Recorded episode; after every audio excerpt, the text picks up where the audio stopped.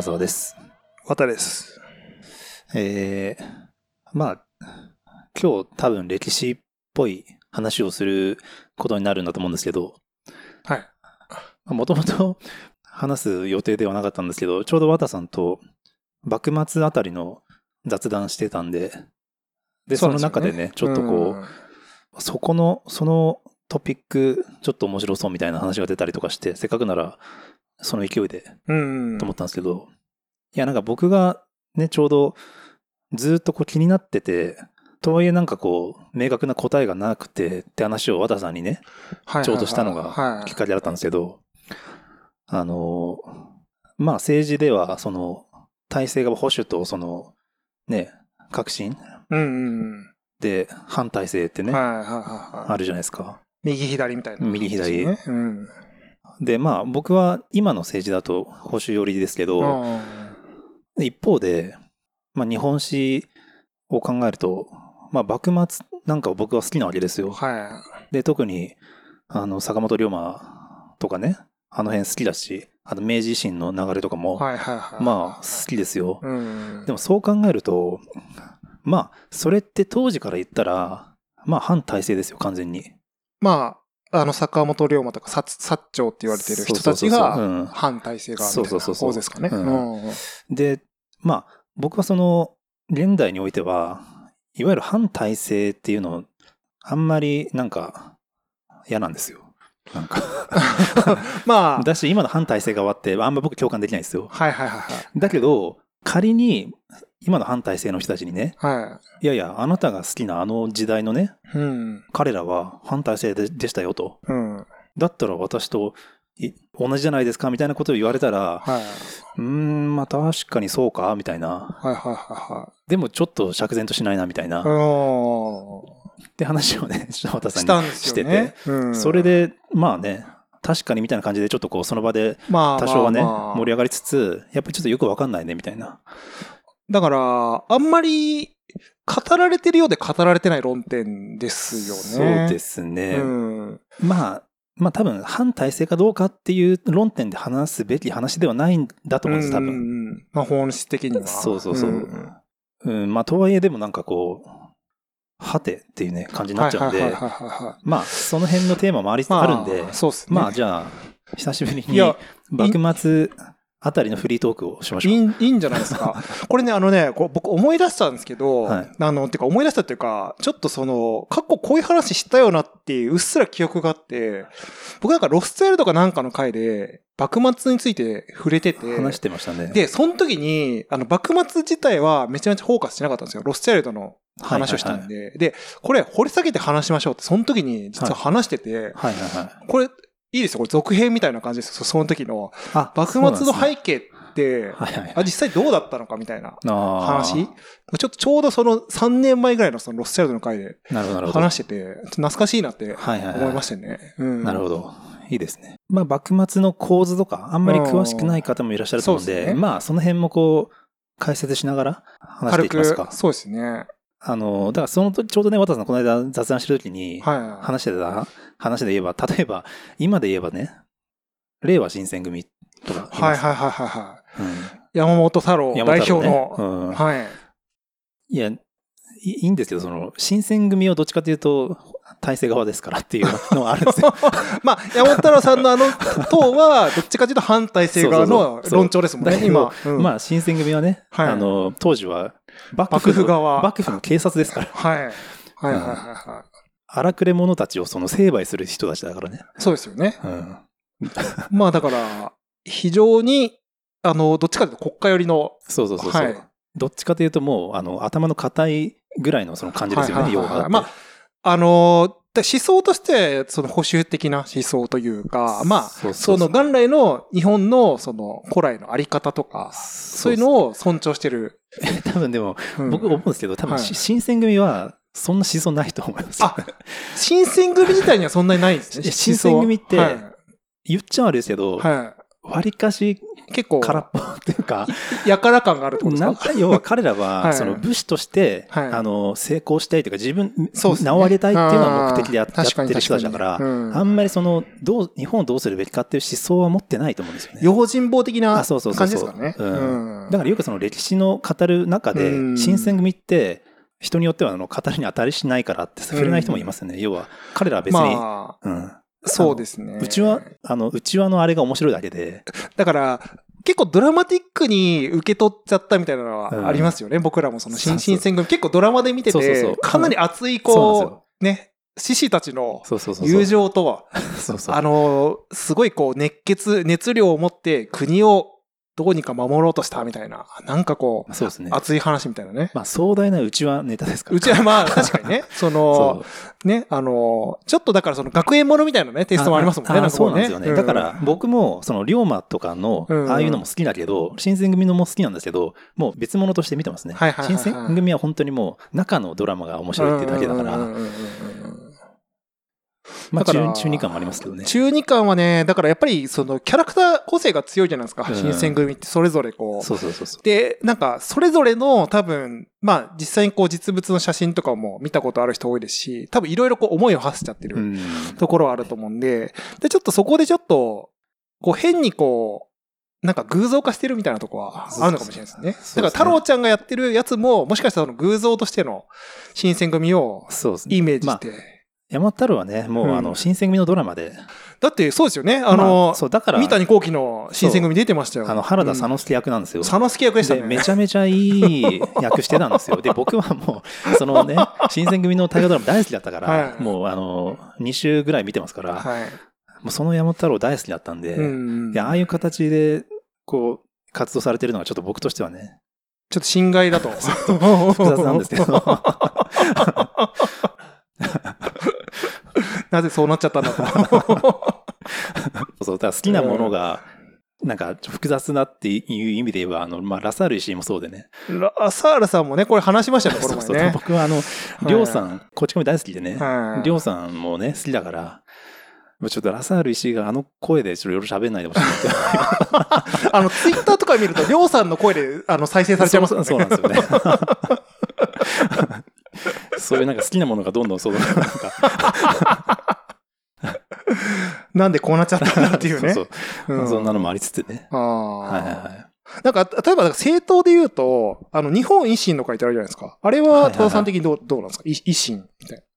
ああ。別にそんなにこう、ままあでも、なんか、イメージ的には、その、いわゆる明治維新的な、あ、うん。なんか、ノリに近いような気もしますよね。革新、あ、革新とかなんていうのその、うん。まあそういうことだよね。その、大きなこう潮目というか、変え、変わり目をうん作っていくぞみたいなことなんですかね。そうですね。あ、そうか。ん確か。に、維新の会も、あの、維新の会もありますね。よね。維新かうん確かに確かに。なんか、なんかそこら辺のさ、まあ、維新は維新で、どっちかっていうとこう、あの、派閥で言うと右右というかね、うんちょっと保守寄りですから、うんなんかややこしいですよね。そこのなんかこう、なんかねじれがあって。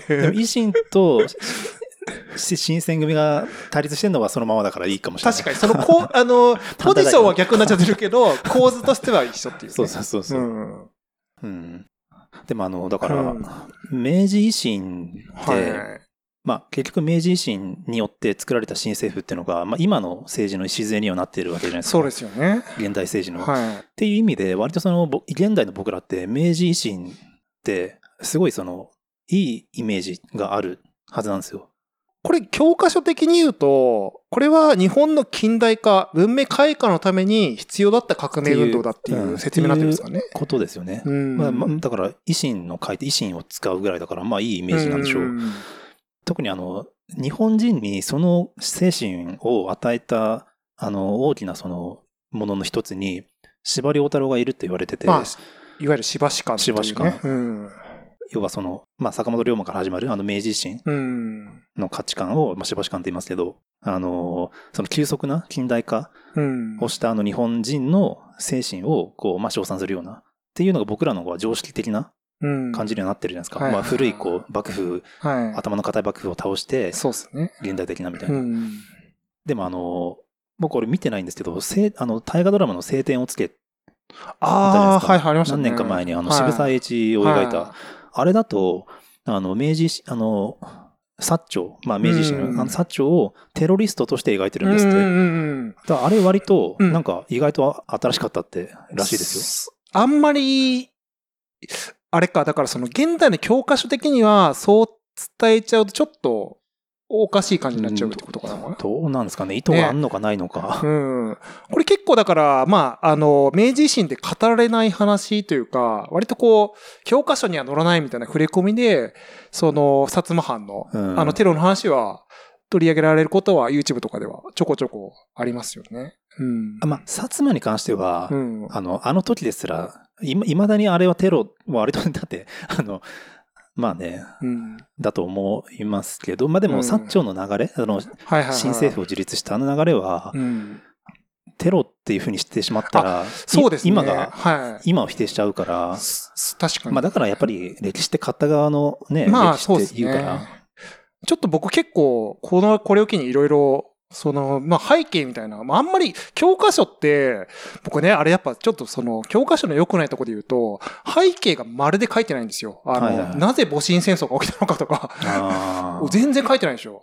で、まあちょっと書いてあるとしたら、ペリーが来航して、で、あの、不平等条約を結べさせられて、で、幕府が勝手に結んじゃったと。うんで、それに対して、まあその、幕府側っていうのは、当時その、幕府がさっき言ったように体制というか政権を握っていて、で、えっ、と、薩長の側、まあ、いわゆるこう、尊皇上位派ってうん言われてる側は、まあ、天皇、まあ、天皇がまあ尊皇、いわゆるこう、天皇を敬うっていう派閥だったんですけど、でその、勝手にその天皇の許可を得ずに、まあそういう不平等条約を結んじゃって、うんなんか外国にひよっちゃって、開国勝手にしやがったみたいな感じで、こういろいろこう反乱が動いていく。みたいな、まあちょっとこの辺ぐらいまでは多分教科書にもちょっと載ってるとは思うんですけど、なんか実際でもなんか結構わからないところが、はいはい。はいあの、多くて、はいはい。ミステリアスなんですよ、なんか明治維新って。だあって、尊皇上位って、要はその天皇を敬って鎖国でしょ、ーうん。上あの上位っていうのは、その開国しないっていう意味なんですよね。外国の勢力受け付けないっていう。う。ん。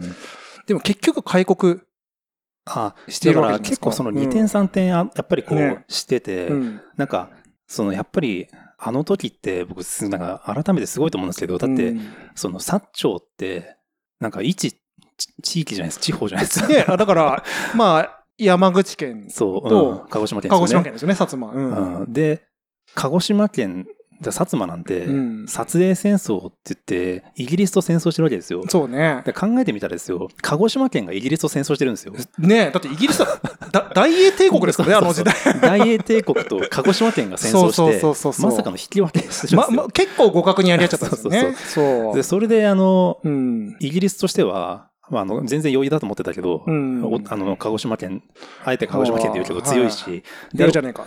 でね、うん戦ったら意外とおお前らやるなってお互い思って、そこから仲良くなってるっていう。でそのあたりでその薩長っていうのは、外国を敵に回しちゃいけないって思って、うん。やっぱ外国のものをしっかり取り入れていこうって感覚にはなっていくわけだから、まあ、その、時代的には非常にあれですよね、植民地政策、大英帝国とか、あとは欧米列強、まあアメリカも台頭してきますけど、かなりこう、あの、アジア側をこう、いろいろこう、制圧しようとしてて、うんで、まあ日本も、まあなんで幕府が開国を、まあちょっと不平等な条約ですけど、結ばなきゃいけなかったかっていうと、まあ、富国強兵というか、ちゃんと国を強くしていかなきゃいけない。まあ、日本も近代化していかなきゃいけないっていう。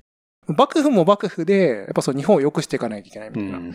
意思はあってのことだったっていうところはあるんで、で、まあ、けあもともとがその、薩摩長州も、本当は鎖国側だったんですけど、う結局その外国の力を知ることによって、いや、これは日本もこのままではまずいかもしれないっていう形で、まあ、言っちゃうとこう、幕府側と同じ道筋を辿っていくことになる。それでまあ幕府はちょっとあの当てにできないみたいな感覚？まあ、頼りないっていう見方が強かったんですよね。そうそうそううんんすごい。で、当時、慶喜がね、だから、これ、でも、これ、なんかね、こう、見てて思うのは、なんでそこまで強く倒幕しなきゃいけなかったかっていうのは、ちょっとやっぱ、まだわかんないところはあるんですよ。うんだって、あの、徳川慶喜は結局、あの、もう薩長側のこう、意見をこう、かなり組んでたた、組んでたし、まあ、あの、無血解除とか言いますけど、戦争する気は全くなかったわけじゃないですか。いわゆる公家と武家の合体、公武合体っていうのがあるんですけど、まあそういう流れがあって、もう一緒にやっていきましょうよ、みたいな流れはあったんだけど、ばね、幕府を潰さなきゃいけなかった。理由っていうのがちょっと、ね、あんまりこうね、わかんないですよね。なんか幕府側の、幕府側の中でも、慶喜の、その、そういう考え方が、しっかり浸透してなかったりみたいなとこもあったまありとかして。ね、一枚岩じゃなかったまあ、まあ逃げちゃっ、まあ、うん吉野が逃げちゃって。なんかあれみたいな。まあ、僕もその辺実際どうなのか、まあ、いろいろ議論あるみたいなのわかんないですけど、だからね、あの、そのさっきの体制反体制みたいな話で言うと、僕はなんか、その感覚的にはですけど、どちらも体制反体制ではなかったうん。気はしてて、なぜなら道筋は日本を良くしていきたいっていう、あ、そうですよね。ただ一つの願いだけだった。あ、そうそうそう。だからもう、確かに、あの、単体制とは言いつつ、うんその目的が反抗することじゃなくて、うんそのどういうふうによくしようっていうのが明確にあったってそういうだけだったそうそう気はそうそうするんですよね。そう。そうなんですよ。だから、これあの歴史の教科書で、この対立構造をよく描いていると思うんですけど、これなんかさっき言った通り、ちょっと教科書の描き方が僕やっぱ良くないなと思うのは、これやっぱ二項対立の構図ですよね。古いものは悪くして、新しいものを良くするみたいな。あでも、実際こう明治維新の背景を見ると、やろうとしたことは一緒のこと。目指す抜き先は一緒だった。ただ裏側のこうパラメーターのとこというか、細かい多分いろんな事情があったんだと思うんですけど、そこの折り合いがつかなくて、まあ幕府をね、倒幕しなきゃいけなかった。まあ結果論として今、今のこの世の中、社会につながってるんで、うん。勝てば官軍じゃないですけど、そういう歴史観にはなってますけど、なんか、そんなにこう、どちらが悪い、良いっていう話じゃないのかな、みたいなのは。なんか改めてこう、調べてみて思いましたね。まあ確かにねうん。だからなんか、結構でも、そう、なんていうんですかね。まあいろいろあるじゃないですか。ダークサイドの話もあるし、ちょっとい、例えば、あのーまあ、薩長で言うと薩摩藩とかは、かなり徳川幕府にこう恨みがあったみたいな話もその確かに、あったりとか。その、うんテロかどうかって言えば、うんその、その中での、その最後の最後、その、最後、最後の最後、最後、最後。最後、高森の、最後ねまあ、その、うん西南戦争とか、はいはいあれはもう分かりやすく、その、幕府に、ただ反発した、反抗したっていう、なんかその、なんていうんですかね。でもちょっとよくまあ、難しいですね、あれ結局ね、うん分かっててやったっていうか、なんか、趣深いですよね。西郷隆盛の西南戦争って。ねなんかこう、結局あの後、あの時ってそのね、武士が仕事を失って、うんね、あのーでも、こういうのって今も昔もなんかあるんだなと思うというか、うん当時ってやっぱりその武士の時代が終わって、うん。武士たちがこう、自分たちの仕事を失うわけじゃないですか。そうですね。でうんいや、今まで自分が信じてきた価値観の中で、うんやっぱり一生懸命やってたのに、うんその武士というこの仕事が失われて、どうすればいいんだみたいな。で、その時に別にその国がどうこうっていうよりは、やっぱ自分のその価値観っていうか、行き場がなくなったみたいな。うんで、そういう武士たちの気持ちを汲み取っていたのが、やっぱり西郷隆盛で、うんこいつらのために何ができるかみたいな、うん考えてこう、分かって、無理だと分かっていながらも、こう、西南戦争みたいなことをしたのかとかなんかね、うんなんかいつの時代もこういうなんか、そうですね。意地というかプライドとかね、そういうものってあるし。まあ誇りとかそうそうそうそう。なんだろう、こう、歴史的なこう記号として伝えちゃうと、やっぱりテロをしたうん。薩摩は悪いになっちゃうと思うんですよね。だからこう、やっぱり裏側には多分いろんな、ね。多分ですけど、かなり、そのメンタリティというか、うん。精神の話が強かったんじゃないかなっていうのは思いますね。なんかその、はいまあ、恨みがある人もいたでしょうし、まあ、いろいろあったわけですよね。こう、あの、幕府に対してなんかいろんなこう、恨みつらみ、お金を取られたりとか、いろんなうん恨みがあったりとか、まあ、その武士の話とか。だからなんか、そういう意味で、だそこはなんか体制反対、あの、体制側反対性側っていう勢力図じゃなくて、なんかこう、ある意味、その人間同士の、なんかもうちょっとこう、ミクロな戦いというか、うん。ね。そうそういうのがあるんじゃないかなっていうのはね。確かに。だってまあ、うん100 150年前ぐらいですからね。150年前です。ついこの間ですよ。いや、だから、だから、あんまりこうね、人間性とかも多分今と全然変わってないと思う。ねその中であのね、大変な時代ですよね。まあ、だから、でも確かにやっぱその後、まあいろんなね、ちょっと、あの、いろんなバックグラウンドあるから、いろんな観点で見なきゃいけないんだけど、ちゃんとこう近代化していくじゃないですか。うん。で、あの、その礎を築いていくというか、そうそうそう。ね、こう、そうですよね。うんなんか僕、それもやっぱりたまにこう、思いを馳せてすごいなと思うんですけど、うん。だってですよ、だって、あのーまあ、戊辰戦争、戊辰戦争も大変だったじゃないですか、言っても。まあ大変だったでしょうね。あの、薩長側としてはね。はいでも、戊辰戦争でなんとか幕府をまあ倒して、って言ったところから本番じゃないですか。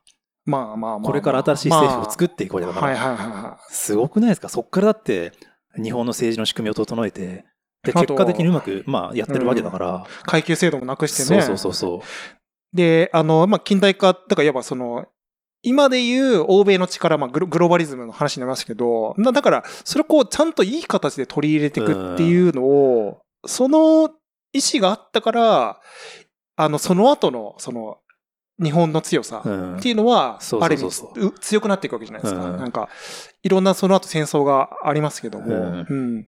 で確かにその富国強兵って意味では、道筋としては、もちろんね、全部がいいとは言えないかもしれないけど、正しい道うん。ではあったんでしょうね。なんかこう。ねまあ結果論になるかもしれないですけど。新政府、新政府のその、まあ、伊藤博文とか、うん。うんまあ、えっ、と、山形有朋とか、なんか、そそのあたりの人たちって、ちょっと前まで、あれですよ、あの、長州の、だって、そうっすよ。刀持ってやってたような、そうですよ。ああいうね、人たちが、ちょっとギャップ萌えだなと思います。ちょんまげ、ワンチャンちょんまげしてたわけですもんね。そう、がん、ちょっと時間が経ったら、ピチッとこう、あの、西,、うんね、西洋の服着て、そうですね。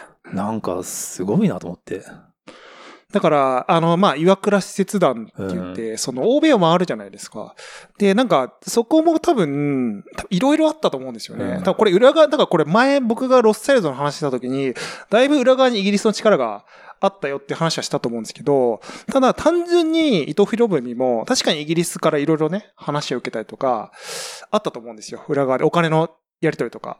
でも、あの、なんかこう、プロイセンとかいろいろ回るじゃないですか。あと回る、回ってる間に、単純にこれイギリスの言うことだけ聞いてたら、このままだと大変なことになるっていうのを、うんまあ結構気づいてって、ちゃんとそのなんか反骨精神というか、単純にこう海外、欧米にこう巻き取られるような国にしちゃいけないっていう意思を固めていくんですよね。その、なんかその、例えばそのプロイセンのビスマルクとかに、だからまあね、ちょっとね、これだからその、この話をすると、武力の法廷とか、その、軍国主義だみたいな話になっちゃうんですけど、その、結局だから、ある程度、パワーオブバランスというか、軍備を整備していかないと、これからの植民地政策時代についていけないうんっていう話をビスマルクがされて、で、それに伊藤博文はすごい危機感を覚えて、で、軍備をすごいうん。整えていくんですよね。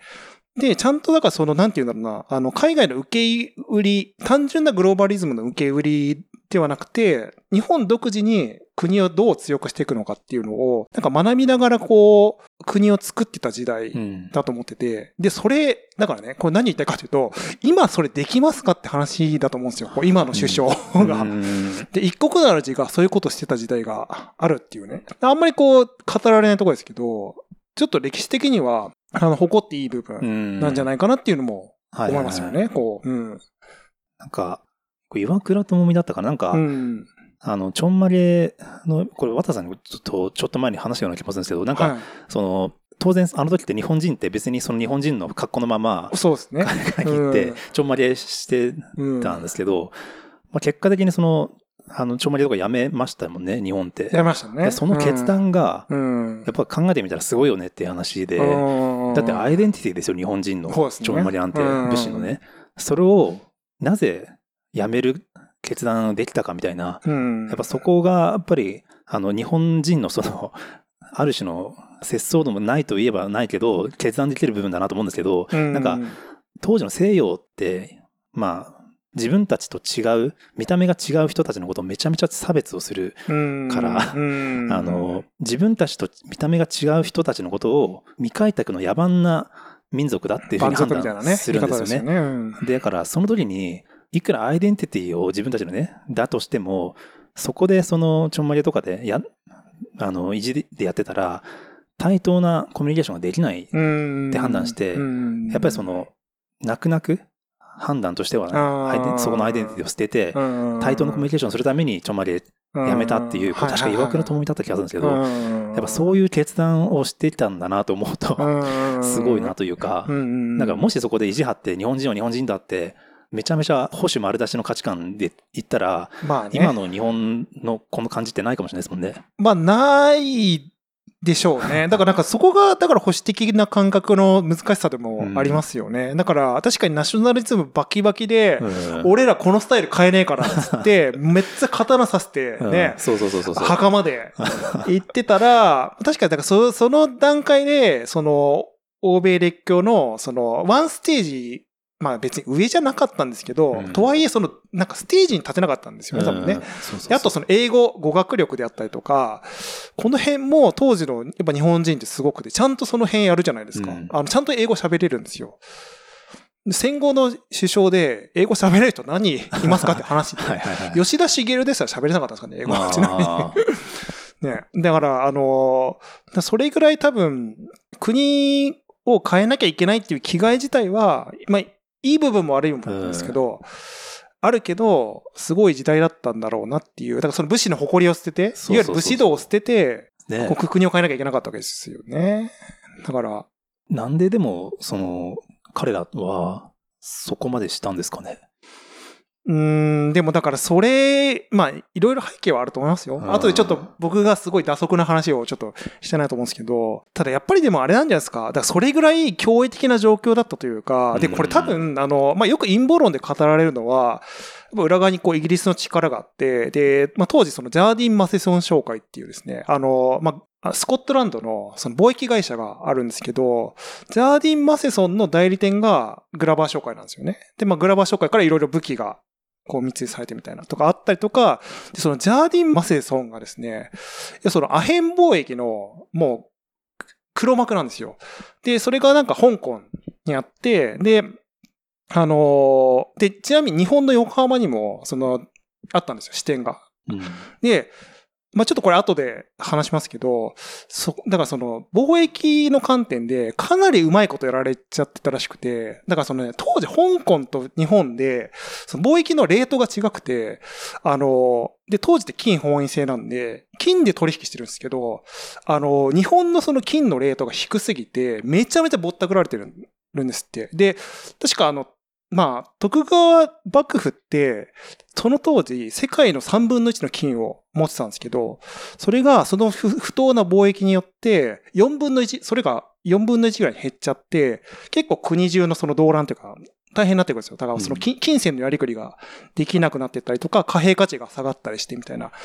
多分相当これやられんぞっていう危機感というか、もうこれ結構もう欧米のこの流れ、この変えられないこのグローバリズムの流れみたいなのに、このままだとやっぱいずれにしても飲み込まれるっていう危機感が相当強かって、うん。でこれって多分今の日本人にない感覚なんですよね。だからその、だからとにかく危機感もあったし、戦う意志もあったうん。時代なのかなっていうのはね、思いますけどね、本当。それがこう、なんか、まあ、なんですかね、一個人とは言わないですけど、うん。そのなんか、自分のこととして、なんかこうやって動いてたと思うとなんかすごいなというか。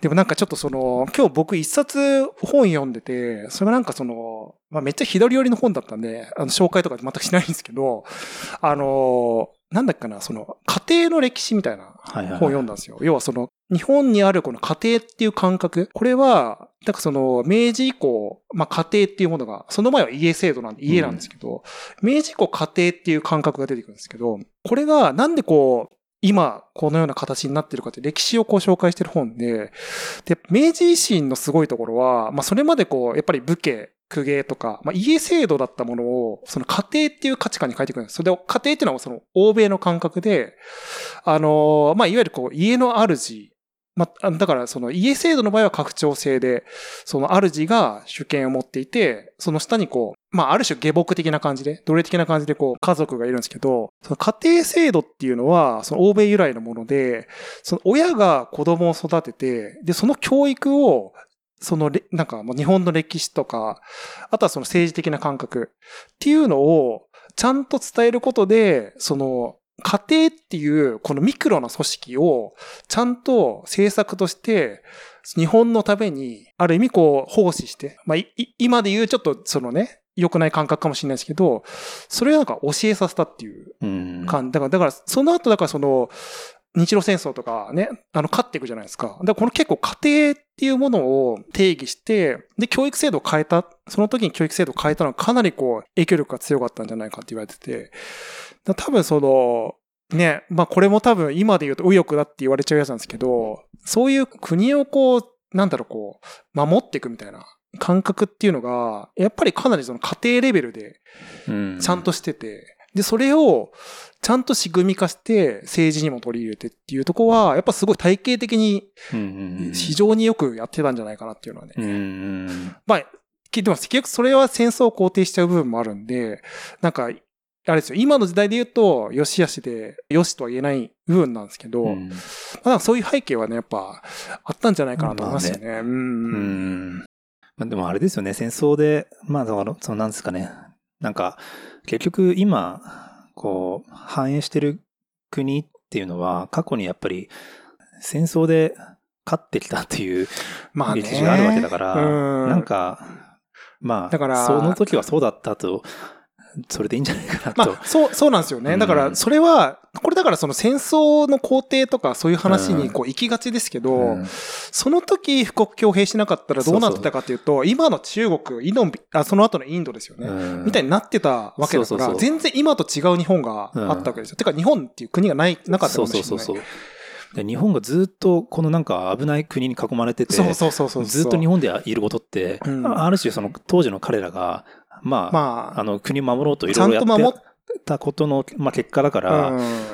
なんか何も言えない、何とも言えないというか、それは現代で言って戦争をしていいとかそういうことではなくて、うん。その時代、そういうふうにこう、うん。外圧に屈しないで戦わなきゃいけない時代だったっていうのを、やっぱりちゃんと歴史認識として知らなきゃいけなくて、で、これあの、例えばその、あの、平和だった鎌倉時代にも、元寇って言って、うん。モンゴルから、ね、すごい北九州の方にすごい、うんすごいですよ、あの、もう当時のモンゴル、モンゴル帝国ですからね、うんもう。で、あれで負けてたら、日本がもしモンゴル帝国に負けてたら、今日本ないですからね。今中国ですから、多分。そうですよねねあれなんで、なんで勝ったんだっていうぐらいあれすごいですよね。だから2、回ともね。そうそうそうそうそうそう。うんだからこれ現行に、てかまあ、結果的に戦争ですけど、日本を守るためのうん戦いになったわけで、でやっぱそれを、まあこれもね結果論だって言われちゃえばそれまでなんですけど、だそれ戦争自体が悪かったかというよりも国を守るために、うんやっぱ頑張った人たちがそうですいてね。で、まあ、その、うん結局その攻撃されたらそれにこうあの守るための武力をちゃんと持ってなきゃいけないってことがそれで分かりますもんね。そうそうそうそうそう。で、これがこの武力的な感覚っていうのが、まあその、太平洋戦争以降は、まあ安保の話ですけど、うんまあ結局だからその、今異常しちゃってるわけですよね、アメリカに。だから、まあその9条の話とか、まあいろいろ反発はあるんでしょうけど、また戦争をこう、なんかやるのかとか。ただ、あの、やっぱりこの武力均衡っていう考え方は、日本人はこの外交とか全然わかんないから、うん日本人ないじゃないか、そういう感覚って。これがいかにこの世界情勢としては重要な感覚かっていうのは、やっぱりちゃんと学校で教えてほしいですね。本当にこの、そうですね。うんまあ、そこはタブーですね、完全に。絶対これ言えないやつですもんね。このうんだからその、確かに武器を持っててね、核兵器とか持ってて、怖いって思うのはわかるんですよ。それが、あの、もし政府が暴走して、軍部が暴走してって言って、うん戦争に突入するんじゃないか。まあ、その危機感はわかるんですけど、これでも、あの、諸外国の考え方としては、そのパワーオブバランスって言って、ちゃんと軍備をした上で、お互いが武力を持った上で、バランスを保てば戦争が起きない状態を保ちましょうっていう考え方なんですよね。だから、これをやっぱ、あの、知るきっかけとして、この明治維新の話もそうだし、まあ、さっきの原稿の話もそうですけど、うんっていうか、やっぱこの辺はちゃんと歴史認識として、なんかその暴力的な意味合いじゃなくて知る必要はあるんじゃないかなっていうのはね。でもこの戊辰戦争もこうやってすごいいい例だと思いますけどね。なんかその、うんとにかく外圧ですよ。もう。だって、もともとはだってペリーにすごいよくわかんない条約結ばささせられたのがきっかけではあるわけじゃないですか。もうその時点で外圧というか、すごいプレッシャーがあったわけですよね。うんアメリカの。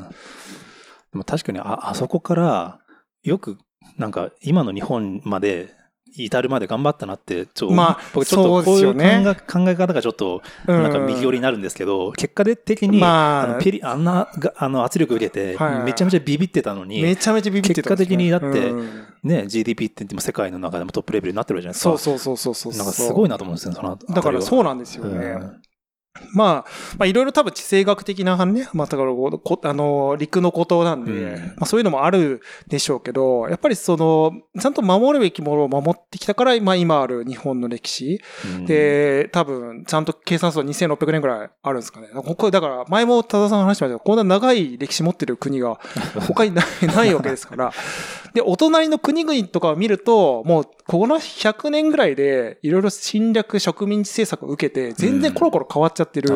国ばっかでしょ。うんなんかそうなってない状態なのは、やっぱりそういうふうにちゃんとこう、国守りみたいなうん感覚を、まあ、やってきた先祖のおかげでも、だから、そういう人たちがいなかったら、僕ら今中国語を話してる可能性すらあるわけで然あったですしょうからね。ね。そう。だから、私、今後喋る可能性がありますよね全然ありますよ。あと、これ、まあ今だから、今、こう、岐路に立たされてますそう、だから今後の安全保障の考え方によっては、うんあの、まず沖縄が沖縄省になってる可能性ありますから。ありますね。全然あります、あります、あります。うんそう。で、あの、まあ、今ね、アメリカのなんか核の傘だとか防衛のね、その提携、提携提携だとかっつって、なんか、まあ日本人は多分守られてる感覚があるんですけど、もうアメリカはもう守る気ない、ないんで、トランプなんか戦争する気ゼロだから、せトランプってなんか戦争しそうな顔してますけど、戦争する気ゼロの男なんですよ、あの男は。うん。だから、全然その中国から何か攻め入られたりとかっていう時に守ってくれないですからね。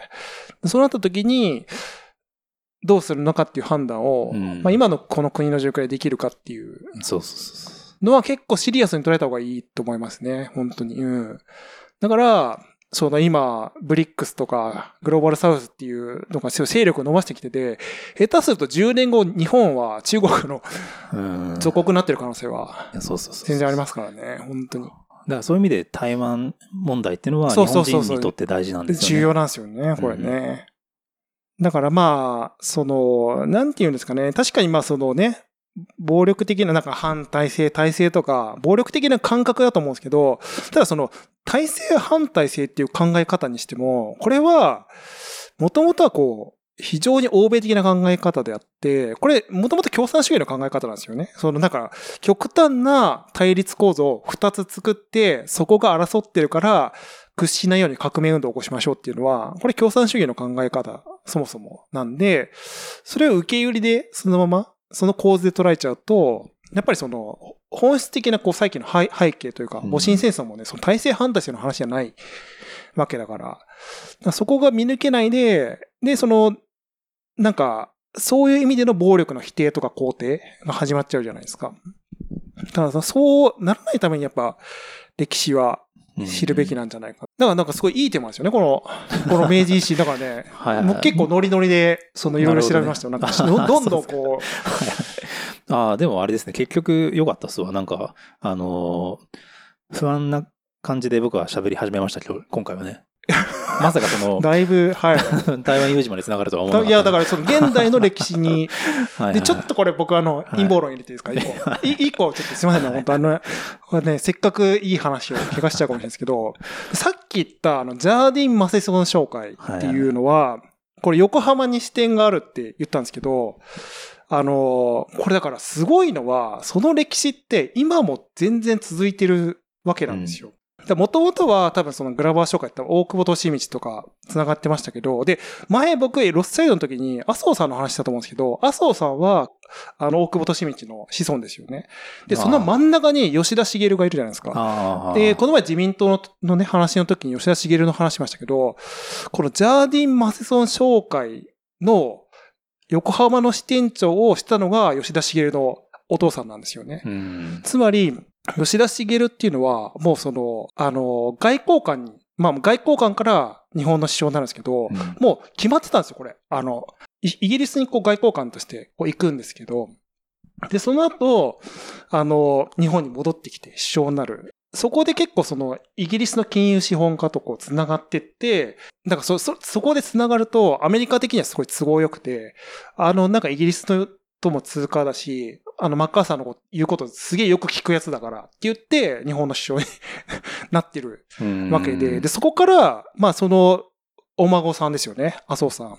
麻生さんもロスチャイルドと繋がってたりっていうところがあるんで、で、まあただ麻生さんはね、別にそんな僕は否定するつもりはないんですけど、ちゃんとこの明治からの系譜っていうのが今も続いてるんだっていうのは、これもちゃんとやっぱり歴史認識としては、こう、知っておいた方がうんいいものな、まあ別にね、その陰謀論的なことでこう説明されることも多いんで、そこをこうし信用してほしいっていうわけじゃないんですけど、なんか背景としてはそういう、はい。裏側にはちゃんと外国の力があって、日本も本当は多分、戊辰戦争にしても、本当は戦争しなくても大丈夫だった可能性すらあるんですけど、やっぱ武器のバックアップがあったりとか、まあ、当時とかアメリカで南北戦争があって、めちゃめちゃ南北戦争終わって武器が余っちゃったんですよね。で、それを日本に売ってやれって言って、うんもうただで、ただ同然で手に入るから。それで日本のもうダサッチョウとかもそうですけど、あの武器とか、もうそういう、いろいろ手に入っちゃったもんで、もうさらにこう戦争の流れが強くなっていくっていう流れがあるんで、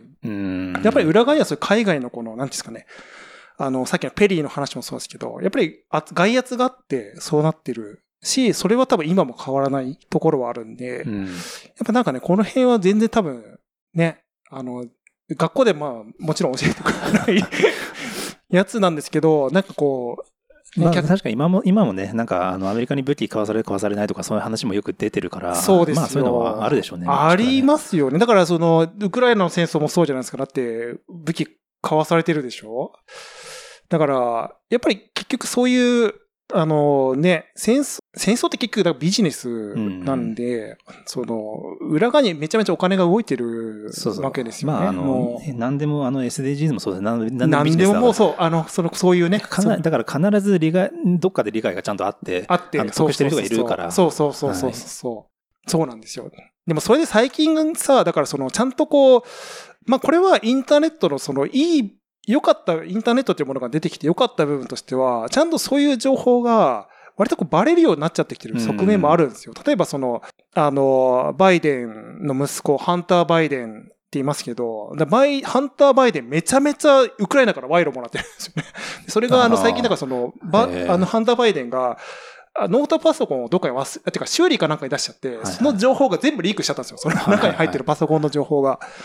だからそれをちゃんとこう、実は海外のニュースでは、そういうこう、ハンターバイデンめちゃめちゃ裏金もらってて、武器の輸出とかめちゃめちゃ癒着あんじゃんみたいな。ってことはアメリカズブズブじゃんみたいな。そういう情報って結構出回っているわけなんで、まあちょっと単純なこう陰謀論とかで片付けずに、ちゃんとこう、そういうこう背景を見た上で世界情勢を見た方がいい。ハンター・バイデンって言うんですハンターバイデンってかっこいい名前ですよね。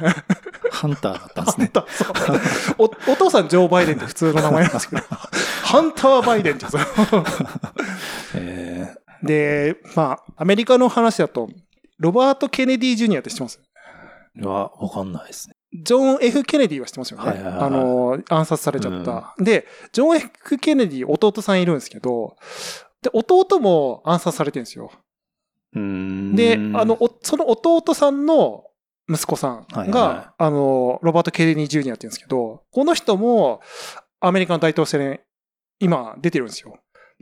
で、この人もね、全部言っちゃってます。あの、その、あの、ディープステートの話とか、親父がなんで殺す、あ、てか、おじさんと親父がなんで殺されたのかとか、あとは、まあ、その、裏がね、その、バイデン政権のその裏の話とか、結構全部言ってたりするんですけど、ーなかなか日本ではね、報道されないんで、こう、そういう背景も見ながら、やっぱアメリカの大統領選はね、見ると、まあ、ちなみにあの、ケネディ・ジュニアとトランプは結構、んあの、近い距離感の人たちで、だからちょっとそういう、もう、やばいことを言いまくってる二人が、アメリカの大統領選で出てる中で、今日本これ、どうですか？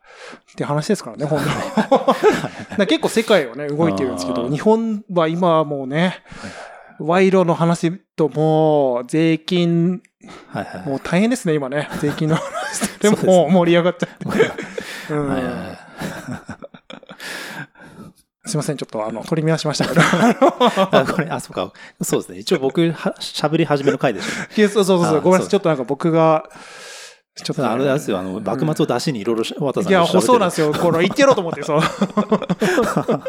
言ってやろうと思ってって言って、ね、そのなんか、せっかくいい話だったものを、陰謀論を話しちゃうっていうね、ちょっと。あでもまあ、結局、あの、盛り上がったんでよかったっすわ。そうですね。はいはいはい。まあ、前半のそのなんか明治史の あの話まあ、はすごい、あの話を忘れましたね、もう。今ちょっとわ忘れ、ごめんなさい、本当に、本当にちょっとね、お茶を濁すような話をしちゃってね、申し訳ないですけど、まあまあ、だからそういうね、ちゃんとこう歴史を知っていくと、あそうですね。いろいろこうはいあの、面白いですよね。こううんうんあと、まあ、教養としてやっぱ、はいはい。ね、なんかこう、学校では教えてくれないんで、そういう背景をね。なんか多分人によってこう勉強の仕方違うと思うんですけど、僕は基本的にその、あの、事実のなんかその知識ベースというよりはうん、感情移入で勉強する方なんで、ああ、いや、もう、あの僕はあのドラマとうんか、もうそれしかダメですね。